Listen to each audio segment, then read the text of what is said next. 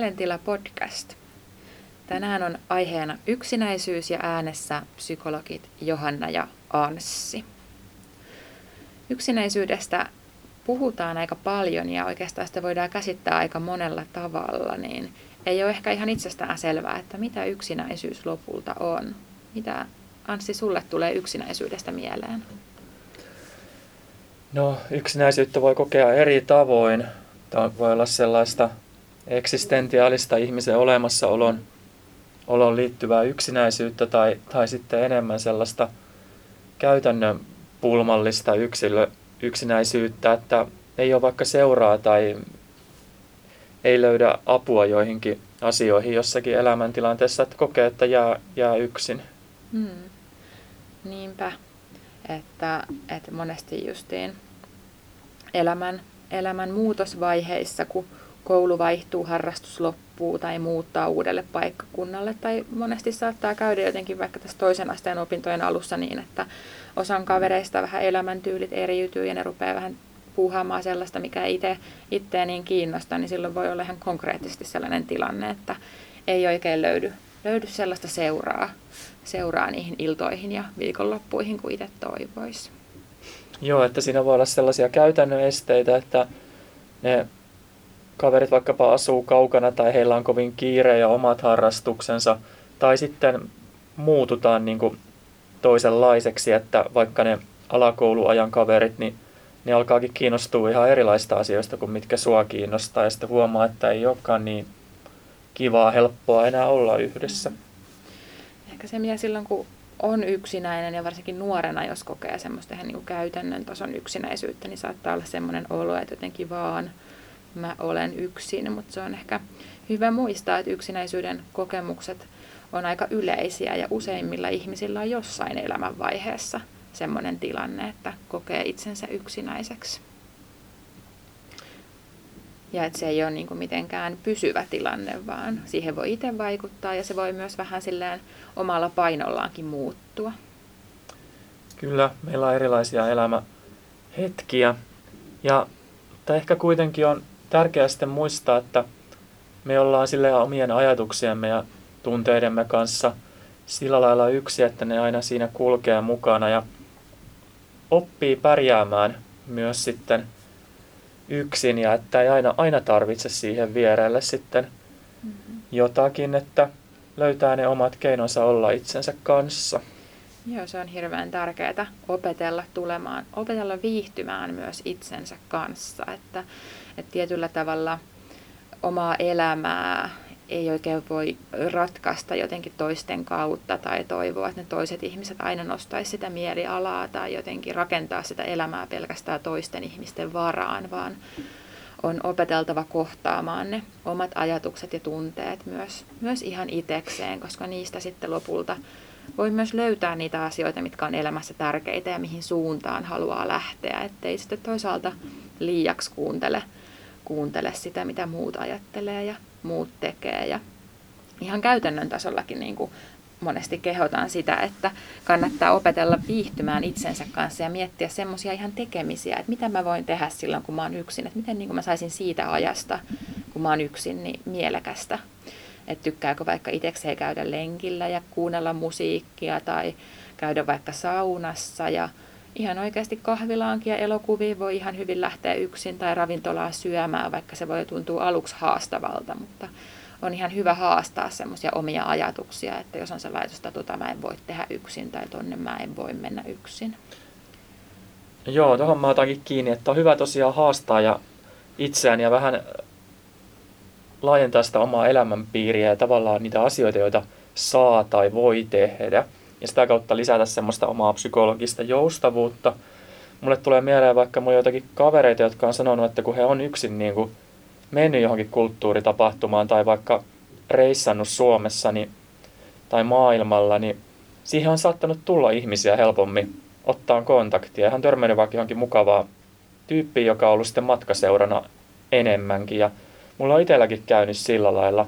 Joskus sillä lailla voi helpommin käydä, kun on yksin, kuin, kuin jossain valmiissa seurueessa. Joo, mulla on ihan samanlainen kokemus, että jossain vaiheessa päätin, että nyt lähden ihan kokeilemaan tekemään kaikenlaisia asioita yksin. Ja kävin stand-upissa ja teatterissa ja kolmen ruoka- ruokalajin illallisella jopa, jopa yksin. Ja ne on kaikki ollut kyllä tosi hyviä kokemuksia. No tuliko sitten sinne illalliselle vaan joku aveekki heti paukahti no, sieltä? Illalliselle ei kyllä tullut, mutta sitten, sitten tuolla teatterissa ja stand-upissa tultiin keskustelemaan ja ne onkin no, ehkä semmoisia helpompia, että, mm. helpompia että, että voi kysyä, että no mitäs pidit tästä näytöksestä ja no muusta, niinpä. Että tilanteita, missä syntyy helposti keskustelua. Kyllä, kyllä. Mä olin kerran matkalla Etelä-Euroopassa yksin ja sitten mä törmäsin semmoiseen suomalaiseen tyyppiin, joka oli myös siellä yksin. Ja ei, ei varmaan kyllä oltaisi ehkä oltu tekemissä, jos meillä olisi ollut valmiit semmoiset porukat, mutta sitten oli kiva välillä yhdessä kiertää ja tehdä hommia ja jutella. Ja sitten välillä taas erikseen. Mutta se oli kyllä sellainen, että no niin, että varmaan molemmilla oli sitten motivaatio saada väliin seuraa. Niinpä.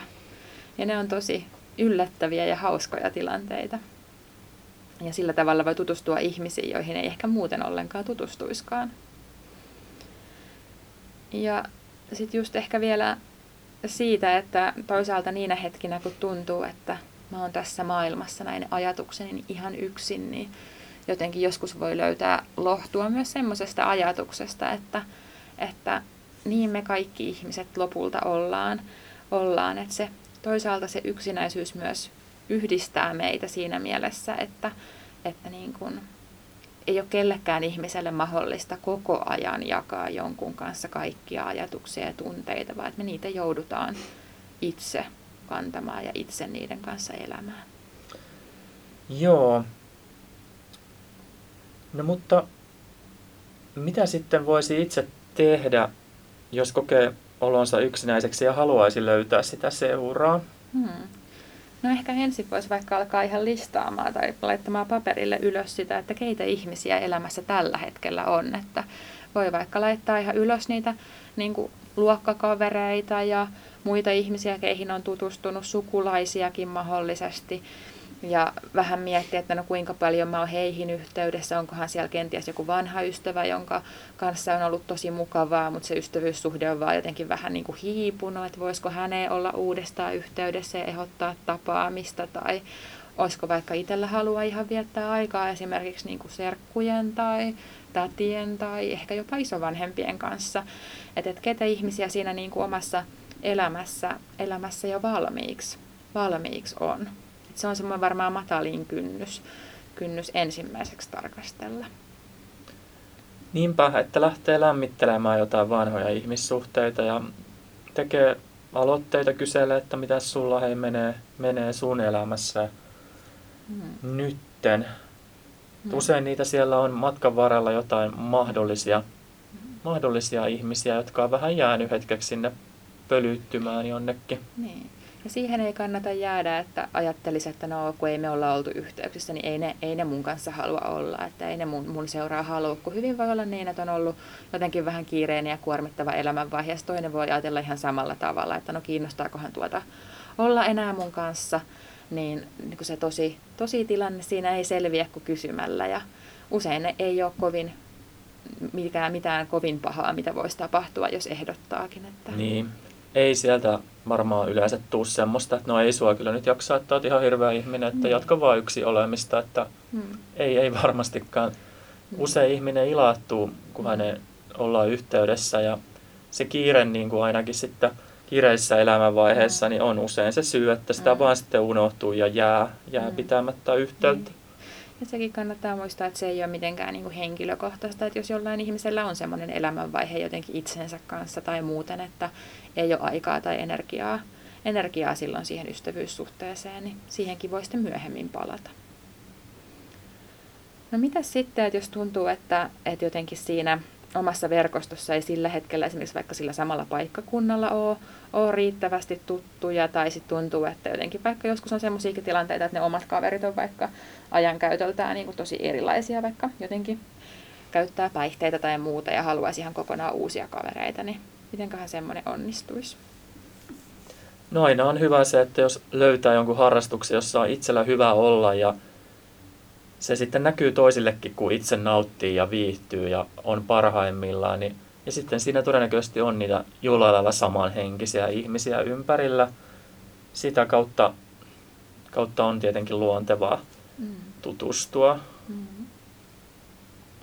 Niinpä, ja Tampereellakin, että jos ei ole ihan selkeää semmoista harrastusta tai että et tietäisi niin kuin mitä haluaa lähteä tekemään, niin Tampereella on nuorisotiloja nuorisopalveluilla, että sinne voi mennä ja vähän keskustella vaikka nuoriso-ohjaajienkin kanssa siitä, että mitä harrastuksia voisi kokeilla ja niistä omista mielenkiinnon kohteista. Ja siellä pääsee aika edullisesti kokeilemaan erilaisia juttuja ilman, että tarvitsee heti sitoutua kauhean pitkään harrastamiseen. Niinpä, ja nuorten treenit on sellainen Mm. sivusto, joka tarjo- tarjoaa ilmaisia liikuntamahdollisuuksia.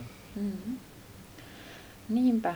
Et, et ensinnäkin se ehkä lähtee sit siitä, että ylipäätään tunnistaa sen, että mistä mä pidän. Ja ehkä lähtee vähän niin kuin tutustumaan ensin itseensä, ja kun tietää, mikä itseä kiinnostaa ja lähtee kohti sitä, niin sitä kautta niitä, niitä ystäviäkin voi löytyä.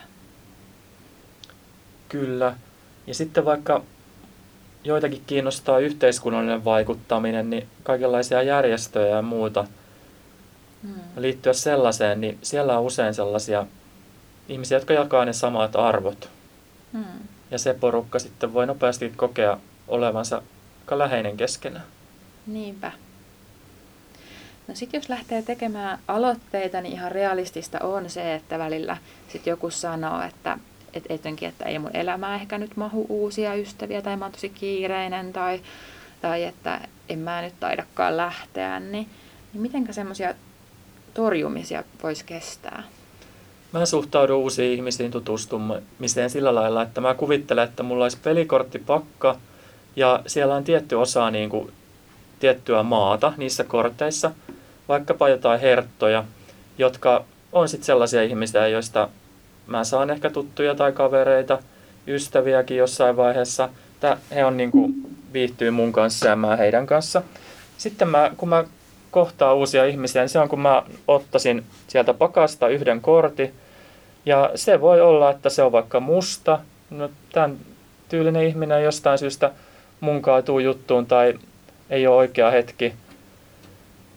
Sitten mä nostan uusia kortteja. Jossain vaiheessa tulee punainen kortti, mm, ehkä ruutu, ei ole ihan mun tyylinen, mutta ei ole niin kuin, vähän lähti homma käyntiin. Ja siellä on niitä herttoja siellä pakassa paljon. Sitten mä nostan kortteja, nostan kortteja, nostan kortteja, nostan kortteja ja tiedän, että siellä on.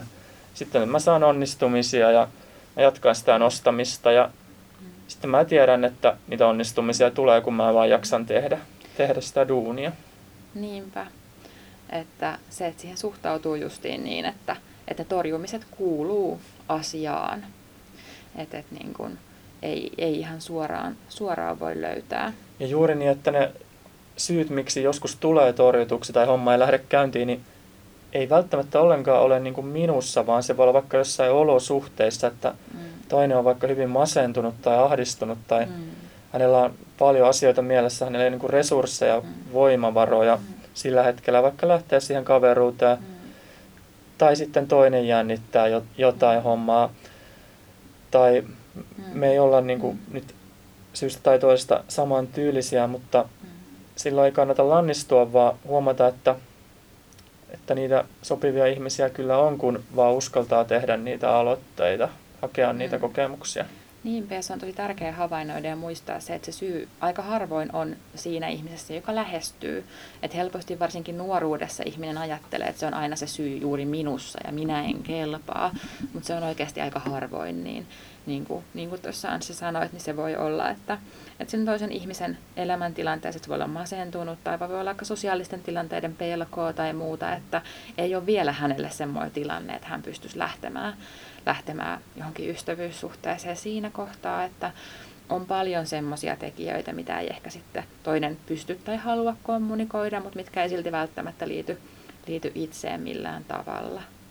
Ja sitten tarvitsee olla sinnikäs ja antaa aikaa, että suomalaisessa kulttuurissa voi olla, että kestää aikaa, että ihminen vähän sulaa siihen mm. uuteen ihmiseen ja tulee tutuksi, että voi olla vaikka, että vaatii monta kertaa, että nähdään ja sitten toinen oppii luottamaan ja antamaan itsestään enemmän, mutta harrastuksissa vaikka kun näkee säännöllisesti monia kertoja, niin sitten siinä se tulee se tutuksi. Kyllä mä huomaan sen, että elämässä on huomannut, että kun on mennyt uuteen kouluun tai uuteen harrastukseen, niin kyllä siinä ihan vähintään menee puoli vuotta, monestikin vuosi, että nähdään säännöllisesti melkein päivittäin tai viikoittain ennen kuin välttämättä lähtee, lähtee sitten joku ystävyys- tai kaverisuhteen syventyminen ja tulee vaikka ehdotus, että nähdään vapaa-ajalla tai itse siihen rohkaistuu. Niinpä. Mm. No, milloin sitten ehkä kannattaisi hakea apua, että jos tuntuu, että sinnikkäästi niitä, niitä tota, lähestymisyrityksiä tekee tai että jotenkin, että se, sen ihmissuhteiden löytäminen tuntuu vaan jotenkin ylitsepääsemättömän hankalalta? Niin.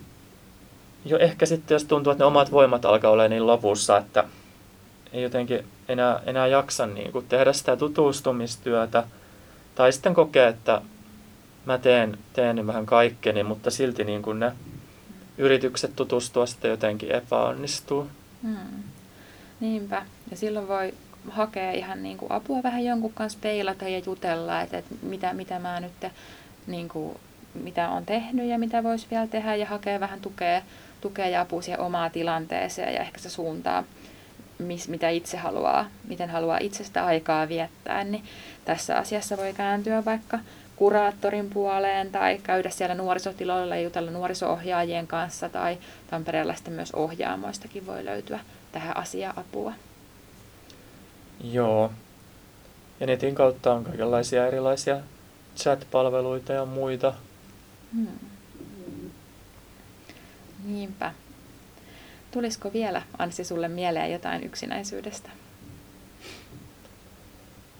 No, tässä ollaan monelta suunnalta käyty näitä juttuja.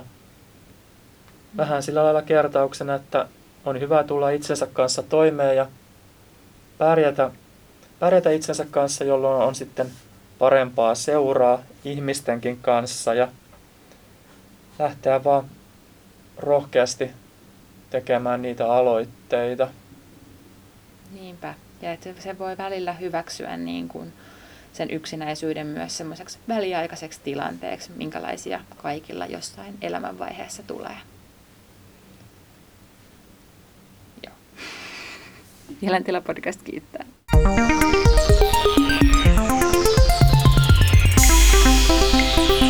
Mielentila.